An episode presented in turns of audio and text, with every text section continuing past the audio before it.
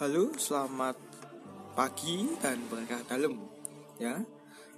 Pada hari ini kita berjumpa kembali dengan saya seorang awam yang ingin menjadi religius. Pada hari ini yang bahagia kita akan dengarkan renungan dan bacaan kitab suci hari Rabu tanggal 9 September sebagai hari yang ke-9 dalam bulan kitab suci nasional. Marilah kita siapkan akal budi, hati pikiran dan segala yang kita hening sejenak. Dalam nama Bapa dan Putra dan Roh Kudus. Amin. Tuhan besertamu dan sertamu juga. Inilah Injil Yesus Kristus menurut Santo Lukas. dimuliakanlah Tuhan. Pada waktu itu Yesus memandang murid-muridnya lalu berkata, Berbahagialah hai kalian yang miskin, karena kalianlah yang empunya kerajaan Allah.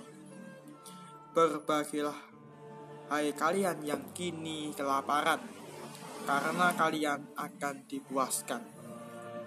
Berbahagialah hai kalian yang kini menangis, karena kalian akan tertawa. Berbahagialah bila demikian anak manusia kalian dibenci, dikucilkan, dan dicela serta ditolak.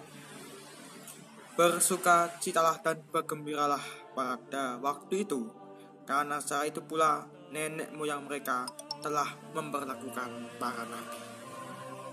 Tetapi celaka kalian orang kaya, karena dalam kekayaanmu kalian telah memperoleh hiburan. Celakalah kalian yang kini kenyang, karena kalian akan lapar. Celakalah hai kalian yang kini tertawa, karena kalian akan berduka cita dan menangis. Celakalah kalian jika semua orang memuji kalian, karena saat itu pula nenek moyang mereka telah memperlakukan nabi-nabi palsu.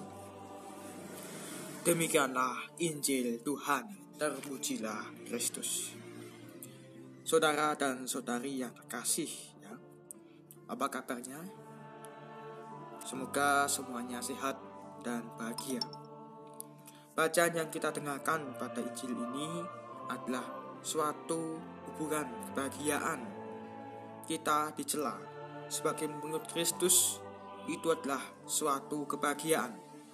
Walaupun kita di dunia di pantai dikucilkan, dan juga di mana-mana dapat kesengsaraan. Namun jika kita bersama Kristus, maka kita akan bahagia kelak di surga. Namun berbalik, jika kita pun bersenang-senang, bahkan kita pun berhura-hura di dunia ini. Yesus mengecam mereka dan mengatakan bahwa celakalah kalian, hai kalian orang kaya, bahwa sungguh kebahagiaan bukan kepada orang lain. Kebahagiaan itu ada di dalam diri kita. Orang miskin sendiri contohnya adalah salah satu kebahagiaan mereka bisa makan, bisa bersyukur di saat hari ini. Itulah wujud kebahagiaan dan kebahagiaan orang lain itu berbeda-beda. Salibku, salibku sendiri dan salibmu dan salibmu. Jadi kita harus berbahagia walaupun kita dalam penderitaan karena kita memiliki harapan ya ini adalah Allah kita sendiri sebagai harapan satu-satunya kita dan juga pegangan kita sehari-hari. Marilah kita berdoa.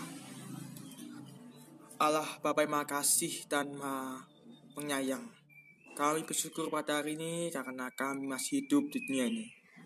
Bapa, kami selalu bersyukur padamu karena engkaulah empunya segala ciptaan.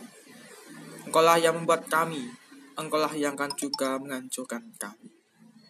Yalah, semoga kami selalu berbahagia di hadapanmu, di hadapan sesama, kapan pun dan apa pun, dalam suka maupun duka.